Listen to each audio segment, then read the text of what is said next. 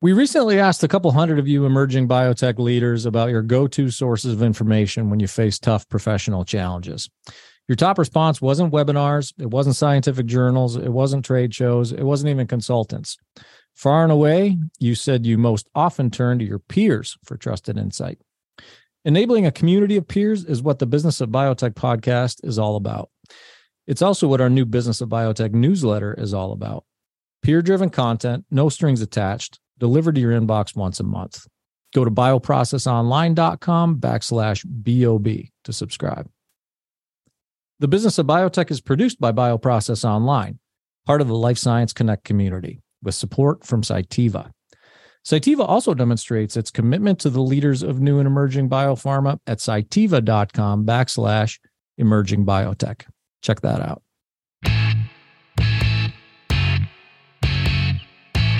One of the most challenging aspects of running a biopharmaceutical business is managing research and development. It's a high stakes game from which wins and losses spring forth, requiring a constant balancing act between immediate scientific curiosity and longer term business driving efficiency. I'm Matt Pillar. This is the business of biotech.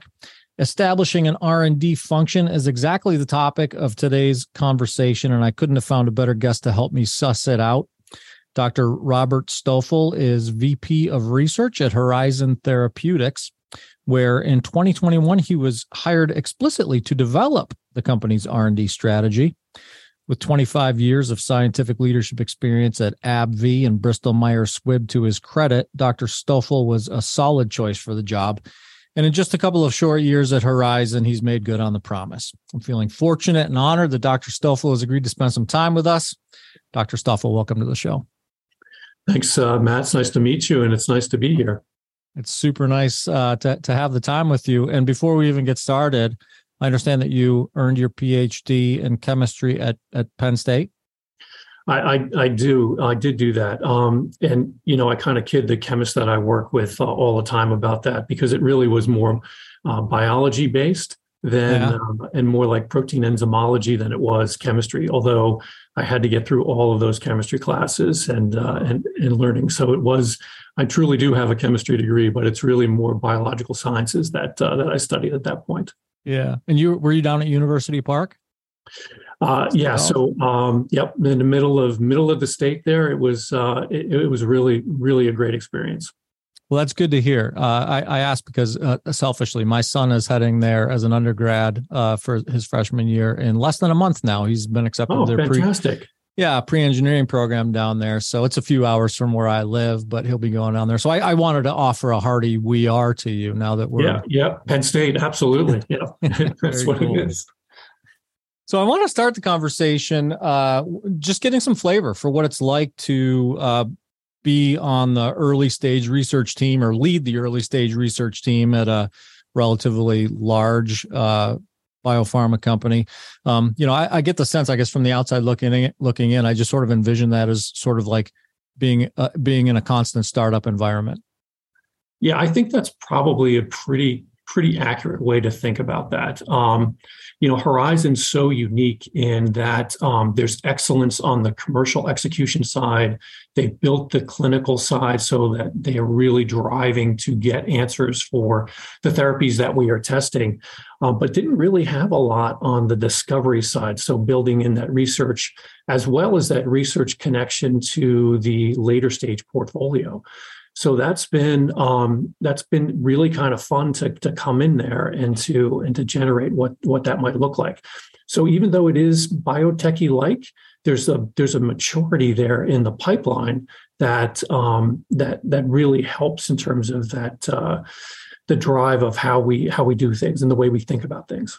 Yeah, yeah. So you came in with with this task, a very clear task to develop this R and D function uh, that that I understand didn't didn't exist prior to your arrival. So I I want to kind of walk through the stages, I guess, of that. Uh, you know, the the creation of that department and its evolution since you've joined it. So, tell, give me some flavor on where the strategy begins. What like what uh, two part question like what did you have to work with coming in yeah, right like yeah it's all you know it's always it's got to be a little bit daunting coming in and starting a new a new department and a new initiative in, a, in an established company so what did you have to work with coming in and then where did the strategy begin knowing what you had to work with yeah, so I, I, would, you know, before I came on board, there was research areas in fibrosis. So that's really the thyroid eye disease, um, and then also within gout, and that's that's our, uh, you know, our, our, program that we have there with Krystexxa. And um, there was about four people or so back in 19, uh, 2019, 2020 really driving a lot of that. Um, then there was the the way that um, Horizon uh, looked at stuff was really to try to build out that mid stage pipeline. So they they acquired Viela Biosciences. So that was a spinoff from MedImmune, and that the research part of the research group came in from that uh, from that that group, and they're the ones that are responsible for DAX and DAS and Uplizna in the in the pipeline. So that group through MedImmune and Viela, you know, made that science happen to push those forward. So they were part of the group. So that the group at that point moved up to about 15 to 17 in size. And that's about the time that that I joined. And at that point, we were working on okay, where do we want to operate? How do we want to grow? And what, you know, how do we want to do that?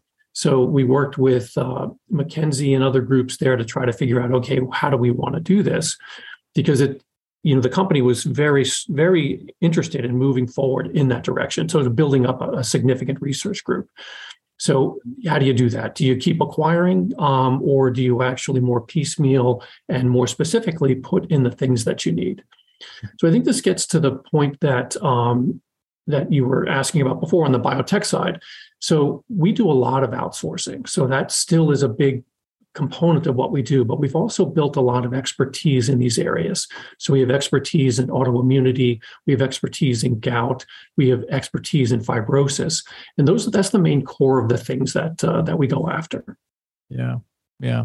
Um, you you mentioned that the strategy is sort of guided by your your your uh, your portfolio. Uh, is that is that like uh, is that is that the case? You're sort of like working within the not the confines but sort of the direction that that horizon's been headed or or does your group uh, spend any any time or resource kind of exploring new completely new uh, therapeutic areas? So there are um I, if you think about those um you know as like in terms of areas where you can go into and thinking about that more like an Venn diagram type of thing. Mm-hmm. You know, they're they're close to each other and, and attached, and then you have to build the data that then supports moving forward right? So you don't you don't work in a in a vacuum within an organization. You're constantly talking and horizon is the size where you you talk all the time. So we have uh, you know direct connection with the executive committee and we talk about the things that we're working on all the time and the things that are of interest. And you you know you build your data set and you build um, the story that helps to compel the investment yeah you mentioned that uh, you know the the maybe the nucleus or the the uh, the the impetus, the catalyst, I'd say, of of the R and D department kind of came with a an acquisition, perhaps, or at least that fed into it prior to your yeah. arrival.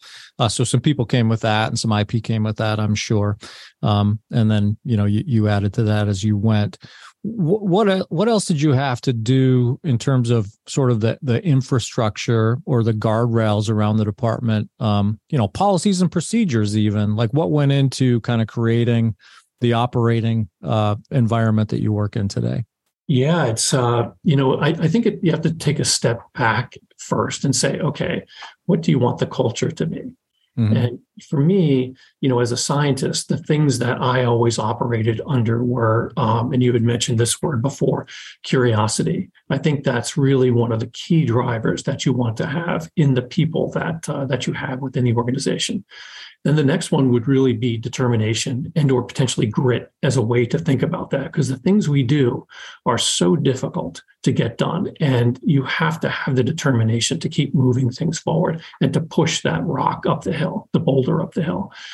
And then the finally the, the most important thing and this is where I think the management piece comes in is really you want to be able to operate with no fear right? You want to be able to do the things that you think are important to get things done. And that's one of the things I feel at Horizon, you know really drives a lot of that and certainly the thing that i want to propagate within within our group is no no sense of fear really where you can have that curiosity and that determination and you can do the things that you need to do so you think about that culturally that's the piece for me that really starts off where you create that environment. And i can tell you like the group that we have here and then we have individuals that are at um, our deerfield location and then also south san francisco. It's a very happy group. It's interconnected and really everyone is is trying to work with one another. And that for me is the biggest thing. So as we grow and we push the numbers up in terms of the group making sure that we keep that cohesiveness and the ability to create that environment where there, there's that curiosity determination and um, and no fear in each and every scientist dr stoffel how many people are on your research team now yeah at the end of the year we'll be at 35 so okay. we've grown quite a bit, and you know we still are growing at like about a 15% clip or so each year. Yeah. Uh, as as a baseline sort of starting, uh, I guess not not requirement, but uh, target. Like, w- what are you looking for in terms of who you bring on to the team? Like, perhaps let let's take uh, you know what we would call a class A, like someone coming right out of school with a specific degree, specific stu- area of, of, focus or expertise or study. Um, can you give any give any sort of insight into into what you're looking for? Yeah, I think so. At first, it was really much more uh, maturity than that, and, and I should say uh, maturity, more experience than that. Mm. So okay. people that had the drug discovery experience, the knowledge to move things forward. So that was, I think, the first round that we really went through in terms of thinking about people. Now we're actually at a point where we have that maturity level and we're going, we're going into lower experience for that for people to come in potentially at, right out of school, out of postdocs, to really kind of build up that uh, that next generation of researchers essentially. Mm-hmm. Are there any specific degrees that, that you look for that are, are well suited to to R and D? We have uh, or areas of study, I should say. Yeah, I think that the, the majority is really within the inflammation space. So inflammation oncology, um, and really looking at those two those two interfaces. So I mean, we don't work in oncology space, but the um, the inflammatory role within oncology, those are things that uh, that we look at. Yeah, very good. Um, anytime a, a, company establishes a new uh, division or or a new you know a new a new charter brings in a new team um, i'm not going to say there's opposition but i'm sure that you know there, there's skepticism there's some like head scratching or even just unknown kind of like how, how are these people going to fit in and affect my my day today? So tell me a little bit about that like how did you um, did you have to? And if so how did you go about creating support beyond your own department? Yeah, that um, it, so I can state right from the beginning that that's custom. I mean, it's pretty much built in because it started with uh, with our CEO Tim uh, Walbert in terms of saying we you know we we, we want to have this functionality. Mm-hmm. So then it was really more about building the um, the connections and the bridges within um, the different uh, functions within Horizon and really trying to connect and then to show the value of the team. And it really starts with um, not only the pipeline build that we're doing right now, but then also that connection within the organization. Um, and one of the one of the biggest things for us is that you know when you think about um, where we are as a, as a group, we we can we're doing things internally, it's like driving our own projects forward but there's also a lot of external innovation that has to happen to, to build that pipeline up and to keep it going.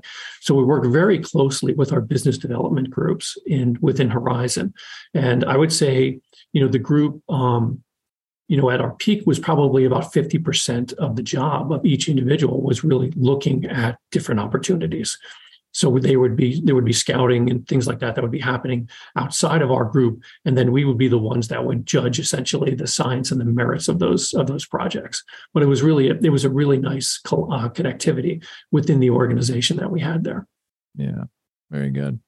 Uh, what's been the the hardest since you joined a couple of years ago? Like, what's been the most difficult or challenging aspect of your of your job? You know, I, I think the biggest thing is is really about making sure that the facilities, all of those things that you take for granted in a big pharma, like all the infrastructure, is already in place. Here, it's it was not in place. We had to build it, and we had to learn as we went through that. So, oh, okay, that's really not working well for us. And then as you get bigger as a group, you become more dependent on things like ordering becomes a bigger problem. All of those things. So you have to really think about how you're going to address those concerns as uh, as you move forward and get bigger as a group. Yeah. Can you can you share uh, elaborate at all on like what that infrastructure build out entailed? I mean, obviously, I don't want you to share any any secret sauce or industry secrets, but uh, you know, what what did what did sort of that uh, initial build out of the R and D, I guess, equipment function look like? Yeah, so uh, it started with um, initial lab space that we got, um, mm-hmm. which is in Rockville. Um, and prior to that, the group um, that I mentioned before from Viela was embedded in AstraZeneca, so at the AstraZeneca site. So they had everything there at their fingertips, right? Because AstraZeneca is a big, big company, and they could get to everything. So then we had to we had to ensure that we had the right infrastructure to move forward. And some things we got right, and other things we didn't really. So we had to really kind of adjust as we as we went along. And then the other thing that um, that is very important is making sure that we have enough lab space. So currently, right now, we're a little bit tight, so we're expanding into space here. So there's lots of work ongoing in terms of the learnings that we have now, applying to the new space that we're building out, as well as the new building that will come online in a few years. Yeah. Um, you you mentioned that the the R and D function uh, sort of began with the acquisition of Viela. Uh, beyond acquisition, what did R and D what did the R and D function at Horizon look like prior to the creation of this department? Like, was there you know was it sort of a an ad hoc kind of thing happening uh, among different teams of scientists working on different products? Like, what did it look like? Yeah, there were, well, as I mentioned before, there were just a couple of individuals, and they were actually essentially the project leads for whatever whatever the project was that they were working on. Right. And, they would do, and they did not do any um, wet bench work at all. It was all outsourced. So they were essentially the masters of, of CROs and driving things like that. And to a large extent, that's a lot of still what we do although we do we have a couple of partners with alpine and hemoshear that actually really help to drive some of our portfolio forward. So in essence we're still doing a very similar type of job where we have wet bench work that happens. So we have cell biology that we do. But then as we start to move in vivo all of that work becomes outsourced. Yeah.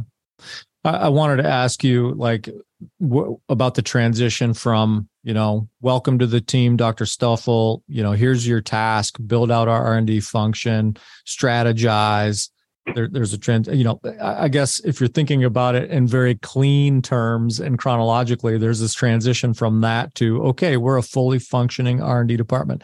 I know it's never that clean. Like there was some uh, to, to your point you just made there was some r&d function happening there uh, already. Um, but but tell us a little bit about like that transition from like coming on board, uh, working out a strategy, and then you know at what point you felt like we're really you know we we've got a a, functioning you know uh, capable team of R and D uh, professionals w- working towards a common goal. Yeah, I would say that that happened pretty quickly because we were we were at 15 or so, and then we moved up to in 2022 i think we went to 25 so we had a we had a pretty good group at that point um, and we had some projects ongoing that were that were moving forward. And really you think about this in, in research you think about moving the needle. So from like an exploratory project to a lead op project to then uh, something that would then transition to ind enabling studies. And we were moving that needle over the over the year and a half. So that really, um, I think for me, those are the milestones that we were seeing, and I'm like, okay, wow, we're we're we're able to do this, we're functioning, and we're and we're going. I don't I don't think I've ever really switched out of that. Yeah, I mean the strategy is still there, but the tactics that we're doing to try to get there and some of the tweaking is still is still part of what we do. Yeah, I, that probably never ends, right? No, so, as uh, Dr. Stoffel, as uh, the the research function has matured at Horizon uh, over the course of your, your tenure there, how has your role changed? Take us sort of through the the evolution of your role from when you were brought on to what you're doing now. Yeah, I don't know that it's really changed that much. Um, it's still very much the same, where we are looking at um, focused on the on the on the people that are here, the pipeline, and then how we are growing as an organization. So it's still very much the same. It's still very much alive in the in the same way. So I don't know that it's really changed. The thing that's that's exciting about that is that we've been able to deliver on the things that we promised we would deliver on. So that's the thing that's that's been very very um, nice over the past year or so to really see projects transitioning to different milestones. Mm-hmm. Do you uh, do you personally still spend any time in the lab? You know, rolling up your sleeves and, and getting into research. So um, that would be kind of a scary thing if I went in there, and, and I could do it. I, I probably could do it, but it would take me like normally would take a scientist in the lab like five minutes to make a buffer. I'd probably be in there for two hours trying to find everything and put it together. It just wouldn't be. It wouldn't be good. Yeah. What's uh what is directing and informing the projects that your team is is spending its time on on now? It, it's still back to that initial strategy. So the areas of focus that uh, that we care about. So those are the things that um, that drive our our decision making. At the same time, there are um, you know one of the things that we haven't talked about this yet so we have we have really significant collaborations within within the company. So we have external um, um, innovation. I mentioned that before, but then we also have really nice connectivities with medical affairs, with the asset teams, and the clinical side of things. So we really have excellent connections there. So we're learning about things all the time, and and some of the you know some of the areas where we have um, really the best connectivity are on some of the marketed drugs that we have and really where we're working with kols and we're trying to understand those biologies and those processes even more to lead to the next uh, level of uh, next generation of targets that we can bring forward the other component there that um, that is really strong for us is the academic collaborations. We have, you know, significant amount of academic collaborators that we work with, really helping us to understand disease biology as well as mechanistic nodes that we are that we're interested in. So having all of that together really helps us to drive the portfolio and think about where we go next. Yeah, that's interesting. That leads me to a, question about those academic partnerships. Are, are, those largely driven by the research function at Horizon? Like, uh, are are you like sort of constantly scanning for opportunities to partner with academia? Fit, you know, good good fits. Are they coming to you, and and is that sort of fall under your auspices? Yeah, we we drive a lot of that, but then there's also like if you think about some of the asset teams, there could be questions that could come up um, that we could answer through an academic collaboration. So those are things also that uh, that we do. So you think about like our um, our B cell uh, projects that we that we do there. Um, we have multiple collaborations that we're working on to try to understand mechanistically how the B cell is playing a role, which can then inform against different disease states that you would go into. Yeah. Yeah. So let tell tell us a little bit more about that. Like, what have you learned along the along the journey regarding, uh, you know, sort of in the context of your focus on on B cell biology?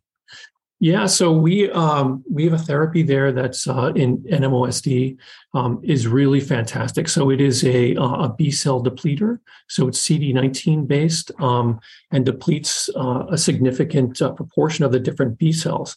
And one of the things that we've learned through testing, um, both preclinically and then in humans, is that that level of B cell depletion really leads to this um, this fantastic efficacy that that you see in, in these disease states.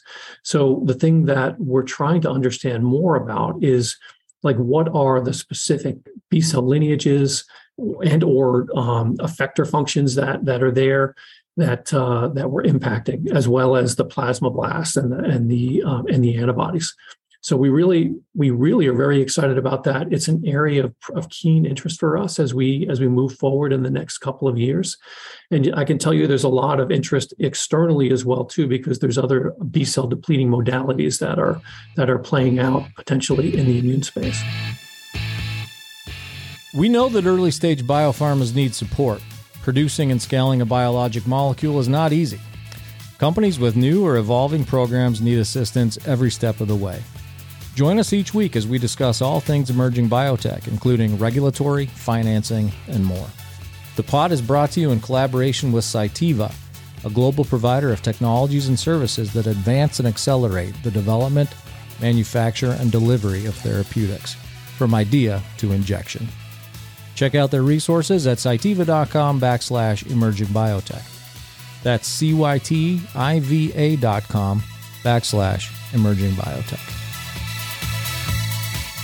One of the things that that emer- new and emerging biotechs struggle with is, uh, you know, I, I guess drawing a direct line or trying to maintain a direct line between research and and and business efficiency, right? Like product efficiency, development efficiency. Um, what, what have you found are sort of some of the keys to research efficiency from a science standpoint? You know, making sure that the work that you're doing in the research function is going to carry on to an efficient business proposition further down the line. Yeah, I think so. The you know the main the main key there is really understanding. Okay, where where could this mechanism play out? So what are the disease states? And there you have to make sure you have the connectivity within the organization to say that yeah, this is an opportunity that we want to we want to go after. And then I think the other piece of that is really trying to understand like mechanistically how it would work in a disease state. And if you look at our portfolio of marketed tr- drugs, they have fantastic efficacy in gout, thyroid eye disease, and we just mentioned about the B cell and NMOSD. They're really phenomenal. So there's no there's no question about the efficacy that they have there, and that's really what we're trying to strive for is to get to that.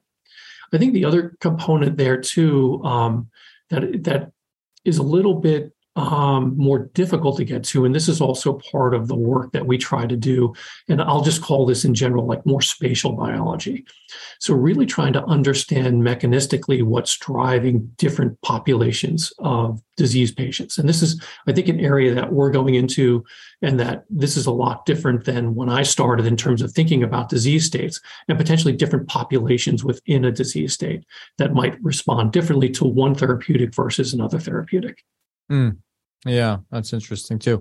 You um yeah one of the you know one, I think one of the the common refrains around efficiency and in, in the in the research and development of molecules is to attack as many or approach I guess as many indications as possible with with your molecular entities, right? Um is that is that a, a, a, an initiative at Horizon? Is that sort of something that you guys pursue, and and why is that good for the goal of moving moving into clinic and and uh, eventually patients. So I think if you think about that in general, you you have if you have multiple disease states that you think that mechanistically are appropriate for your therapeutic you mm-hmm. have you have many more shots to to make it happen. And some disease patients are a little bit easier to get to than others.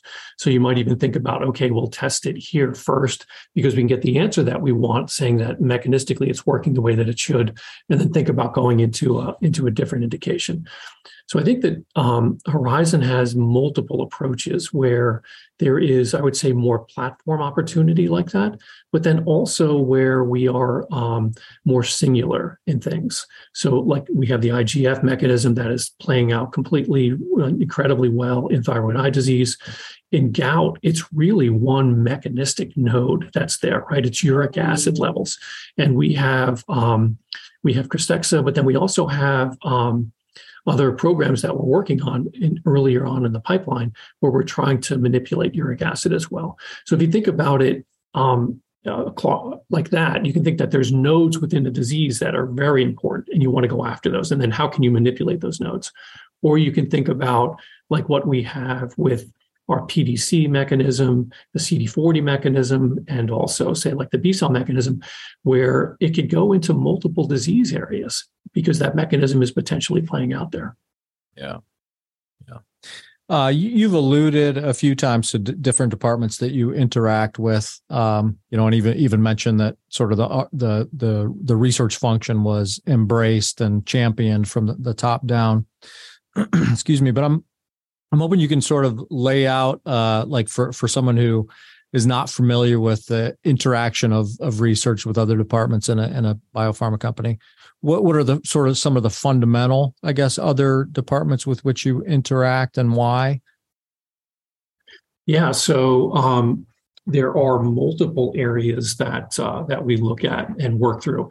So if you start more on the business side of things, there's that external innovation, and then there's also really that um, what's the the market opportunity. All those things are are part of every pharma and even every biotech. So we interact very very well with those um, those groups and really are making sure that we're aligned completely with those with that and, and the direction that we need to go into. But then beyond that, then you have the other R&D functions. So you have the clinical side of things. And then we also have another group called translational sciences, where you think about, okay, we've got this idea that we want to have we want to we move it through preclinical testing but then we want to move into humans and figure out okay how do we how do we test that? So what's the appropriate disease state to go into? And then we think about have we covered the target? And then are we getting the signal on the biomarker side that support moving into efficacy studies and or having efficacy um, coupled with that in parallel? So that's the i think that's the you know the heart of of what of the groups that we really try to work with to try to move things forward. Yeah yeah.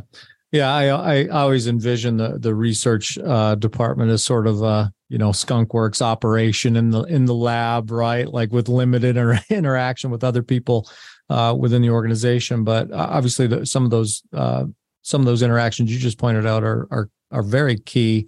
Not yeah. just not just to advance of the science but advance of of the of the business right? Like making sure that yeah. the the work that's going on early stage is is pointing in the right direction yeah within the within the research group as well too you really have the the mechanistic knowledge of the therapeutic. So we have um, expertise on the b cell side the uh, myeloid t cells and and those are um, the people that actually go out and they and they work with um, with um, academic collaborators to talk about mechanisms like KOLs and all of those types of things. So we kind of work hand in hand with uh, with those with our clinical groups to really try to talk through. Okay, mechanistically, this is how we think this is operating, and or mm-hmm. if we have questions to you know to to probe against that as well. Yeah, what's the uh, I don't I don't know if this this might be an impossible question to answer because I'm sure it changes pretty pretty drastically depending on what you're working on and what at, and at what stage. But what's sort of the the cadence of of inbound inquisition that your department is subject to, right? Like how how many questions are you answering or, or attempting to answer at any given time? So what what do you mean by questions? Well, I'm talking about like, you know, you just we we just talked for a minute about interdisciplinary, interdepartmental uh, communication. Um, all of these departments, I'm sure, are inquisitive about what's going on in research, where you are with X, Y, or Z, yeah. possibly possibly directing, you know, a fair amount of the research that that you're doing. So I'm just wondering, like, what that environment's like in terms of the the, the cadence and volume of of inbound inquisition that, that your department is subject to? I, you know that that just kind of comes with the territory. That's that's part of what uh, what my job is is to make sure that the organization understands and knows what's happening within the research group. You know, it's not uh, it's not behind a veil, and they understand. Okay, here's the things we're trying to answer, and then here's the different groups that we're interacting with. So, um, we we do this quite often where we have discussions about what's going on within the research portfolio and then we do updates i would say probably on a monthly basis or so of, mm. of what things are yeah and those are like company wide updates or for specific they, and they go out yeah they can go out in written form or there's presentations that happen and then um, if there's more explicit questions we answer those as well yeah. On the flip side of that question, how much of the work that the research function is doing at Horizon is generated from more from within the research department itself, the research group itself? So I would say we have um, ideas are probably on the 50 50 side. So things, ideas that we've generated that are moving forward versus external opportunities that that have come in. Yeah. But it also, um, even those external opportunities were things that were identified internally, saying, "Hey, yeah, we want to we want to go after this." Yeah, yeah, that's that's that's interesting. You um, when you came to Horizon, as as I mentioned from the outset, you had uh, quite a few years of experience. You're you're like one. Of, it seems like everyone I talk to from AbbVie stays at AbbVie for a long time. You're at AbbVie for what, 17 years? 18 years, yeah. 18 years, yeah. 18 yeah. years at AbbVie. I think another seven ish or something uh, at BMS. Mm-hmm. Um, tell tell me a little bit about how those positions, the positions you held in those organizations, have informed what you're doing at you know in, in your current uh, research capacity. Yeah. So, uh, I mean, early on for me in in when I went to BMS, so that was back in the days where um, the first I would I'll call it the first genomic revolution came, right? So that was the Human Genome Project, and it was like, we're going to have targets, we're going to be able to cure diseases, it's going to be great. So part of that infrastructure build at that point was really getting to high throughput screening and technology to try to support all that target ID that was coming and things like that. So I was involved in that. I was uh, I was in a in a high throughput screening group, and really at that point um, merging technology with biology, and really learned a tremendous about about how to how compounds behave, how they manipulate, and then how we can um, we can use that to understand the pharmacology in an in an enzyme assay or in a in a cell. But one of the things that that happened to me when I was there during um, during the support of that was that I, I, was working on this on this project. It was a, a metabolic disease project, and um, it was actually reg- the regulation of uh, parathyroid hormone. And there's this receptor called the calcium sense receptor, and it actually um, can sense it's so calcium in the body in the blood is 1.2. I always say gigawatts, but it's 1.2 uh, millimolar. And 10% in either direction changes the amount of PTH that's secreted, which then regulates how much calcium comes out of the bone. So, one of the things that was interesting to me as we were working on that was really getting to understand that biology even more and how it worked. So, the way that it worked, we did, we were figuring out was that it actually sensed the calcium, and when it was at the right level, it would actually oscillate at a certain pace. So calcium inside the cell would then oscillate, and you could see that mm-hmm. fluorescently. So that was really very cool. And then as it went up or down, you either stopped, the oscillation stopped, or it went more rapidly, and this and the cell sensed that and then responded to it. So when I when I started to understand that more, I'm like, I feel like I'm pointing in the wrong direction. I'm pointing towards this technology piece and high throughput screening, but I think it's really this understanding of the biology that is really what interests me more. And I think where the true bottleneck is to move forward. So then that's when I went uh, looking around for a different position within a therapeutic area and landed at AbbVie in immunology. And it, it turned out that uh, Sandra Aruffo, who was the site head at the metabolic group that I was at, at, at that point it was Hopewell, New Jersey, he transitioned up to AbbVie to lead uh, the research group there, site head at the Worcester site where I was at, and then eventually became the, the head of, of R&D. And he actually had overlap with uh, Tim Walbert, which is uh, also interesting. Mm-hmm. Um, also, so a, a trained Abbott uh, guy as well. Yeah. So, um, so uh, at that in there, it was very exciting to me because there I got to really understand the biology and then how it related to the disease state, and that that has been like for me, you know, the thing that has driven me. So even though I've been uh, like project lead for projects that have moved into the clinic, it was always that connectivity to the science, to the disease state, and to the patient that really, you know, drove everything in the way that I think about things. Yeah. Do I mean, do you attribute that more to a, a, love of of science itself, or the understanding that fundamental biology problems, uh, the solution to fundamental biology problems, is is sort of the the the spring from which everything everything else comes forth? I think it. Uh, so for me, it, it, it's both of those things, right? So it is that that love of science, and then also that detective work to try to interconnect what is happening within the disease state and the patient to try to come up with therapies. So it, it's really for me, it's it's both, and they and they go hand in hand.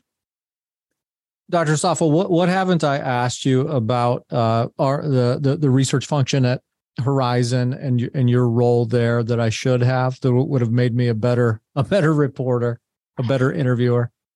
Yeah, you know, I, I I don't know that there was anything that you that you missed there. Um, you know, it's really for for me it was um, it was a once in a lifetime opportunity to come into, into this group. And, you know, it really starts right from the very top with our CEO Tim that um, you know he's he's a patient himself. He says that all the time in public, and he really cares about the patient experience, and that drives so much of what we do at Horizon. And it it comes down to the other piece that I didn't know exactly about before I got here was how much the focus the company has on on people in the company as well. So there's the patients and then there's the employees and it, it creates this incredible environment that um, really leads to this drive and energy all the way from the top all the way down the company.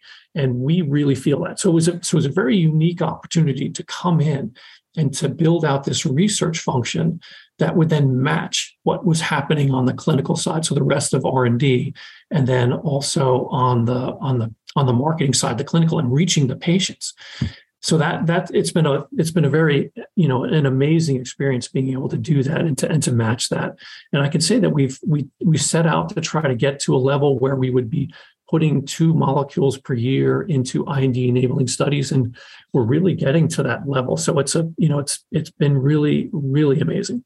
Yeah. Speaking of those those molecules, you you talked a bit about uh, B cell biology, but can you share anything about uh, what uh, current our current research work is going on at, at, Horizon? So if you if you look at the the pipeline right now, you actually have uh, you know quite a few interesting modalities that we're testing. And by the way, too, this was also one of the things that really intrigued me about Horizon was that um, they they take things into the clinic and they test them and that it doesn't happen all the time at big pharma. It's it's a little bit more difficult to do that but if you look at our mid-stage pipeline you will see multiple indications multiple disease states being tested out across the different therapies. And that is it, it's a little bit on the unique side. And one of the things that really excites me about horizon knowing that what we produce will get tested in people. So that's uh, you know that's a that's a very a very cool thing. Uh, but then if you look at that mid stage pipeline and and the research that went into that, so we talked about the, the B cell biology piece and you know how interesting that is. With it, there's also then on the autoimmunity side, we have uh, research that that has happened that has led to um, a, DAX and P, um, PDC depletion. We also have 1116, which is PDC and um, and uh, and uh, dendritic cells. Those are really kind of cool mechanisms where you're you're we think that they're driving a lot of the disease um, biology. So that you think of them as kind of sitting in the tissue and orchestrating all around them. And by removing them, we think we're going to have a pretty significant impact on the disease state, not only on the interferon part of that, but then also the other extracurricular activity that those that those cells bring to the table. Yeah. And then we also have um, within that pipeline that the CD40 CD40 ligand mechanism. So uh, that is really a pretty pretty fantastic thing that we see. And we actually have some very positive data that's come out in sjogren's i'm sure that you've probably seen that uh, both in this patient one population which um, some other therapies come out and shown a little bit of activity there but then really in this patient two population which has pretty significant impact on pain dryness and fatigue and we've had a really big impact there. And that goes all the way back to the research focusing on the ligand side of that, that arm, CD40 ligand versus CD40, and really driving greater, greater efficacy in that mechanism. So we're very excited about that. Um, and then into the earlier part of things, we're doing gout research I actually don't remember how much of this is public, so I'll be very careful here with uh, the mm-hmm. things that, that we're working on. But we have a, a collaboration with HemoShare where we're working on new gout targets. We actually have pretty um, significantly built out our fibrosis area, really thinking about how we've worked on so well with thyroid eye disease. So we're working in areas there and then looking at those mechanisms that are coming up there. How else can we move them into different disease states? And you know, one of the things that um, that's kind of fascinating to me as I as I came in, I did not really know much about thyroid eye disease. I had more um, experience with scleroderma and with uh, uh, pulmonary fibrosis. If you look at the fat layer in scleroderma, it actually completely disappears. So that's part of what happens. You get this, you get this hardening of the skin, but the fat layer disappears. It's one of the first things that happen. If you look at thyroid eye disease, the fat actually expands behind the eye. And you have some of the similar players there. So you have fibroblast, you have immune cells, and then you have stromal cells that are there, including the fibroblast. And mechanistically, you know, we definitely were just like, what's going on here? Why, why the differences, even though the players are similar? What what is driving that? So that's a that's a keen area for us to try to understand that, and we think that that can then play out in other disease states once we once we figure that out and figure out the targets that are involved there. Yeah. And then beyond that, the, you know, the bigger, the other bigger area for us is really autoimmunity and how that relates to rare diseases. So we have uh, research where um, is being led by Jodi Karnell, who is really they're really focused on um, looking at effector regulator imbalance and how do you actually manipulate that. And we have collaborations with alpine biosciences to help us drive some of that. And then we also have other academic groups where we're working with in terms of um, trying to identify novel targets in different disease states that we think are going to play out in that area as well lot going on. A lot of work going on in the research department of, of Dr. Stoffel at Horizon, uh, at uh, Horizon Therapeutics. Uh, to your point, uh, a lot of that work makes its way into into the clinic, which I, I understand. I, I, could sense the sort of the the sense of gratification that you that you have for for that, right? Like yeah. you're not just doing not just doing the research for the sake of the the research; it's actually going somewhere. So we'll yeah. be paying attention to that. I mean, it's exciting stuff, and hopefully we'll be able to have Horizon back on the show uh, a little bit down the road to talk about some of these re- research efforts coming to fruition in in the clinic. Okay, what's next? what's next for you in the meantime, Doctor Doctor Stoffel? Like, uh, I mean, obviously you're you're very happy in your role. You guys are doing terrific work. Uh, any, any aspirations for your time at Horizon, or I don't know, just what what your next steps might look like? Yeah, I think it, it's for me. It's much much more the same. I mean, I feel like we're we're we're a third to maybe halfway through where we where we need want to get to. So I feel like there's still a lot more to do here. Yeah, yeah. Well, you're doing great work, and I appreciate the time that uh, that you spent with us, and I, I I thank you for coming on the show. Well, thanks for having me. It was really great talking with you. Yeah, pleasure was all mine. So that's Horizon Therapeutics VP of Research Dr. Robert Stoffel. I'm Matt Pillar, and this is the Business of Biotech. We're produced by Life Science Connect with support from Cytiva, which offers a deep trove of resources for new and emerging biotechs at cytiva.com backslash emerging biotech. Check that out. Check us out at bioprocessonline.com, where you can subscribe to the, both the podcast and my newsletter at bioprocessonline.com backslash BOB. In the meantime, thanks for listening.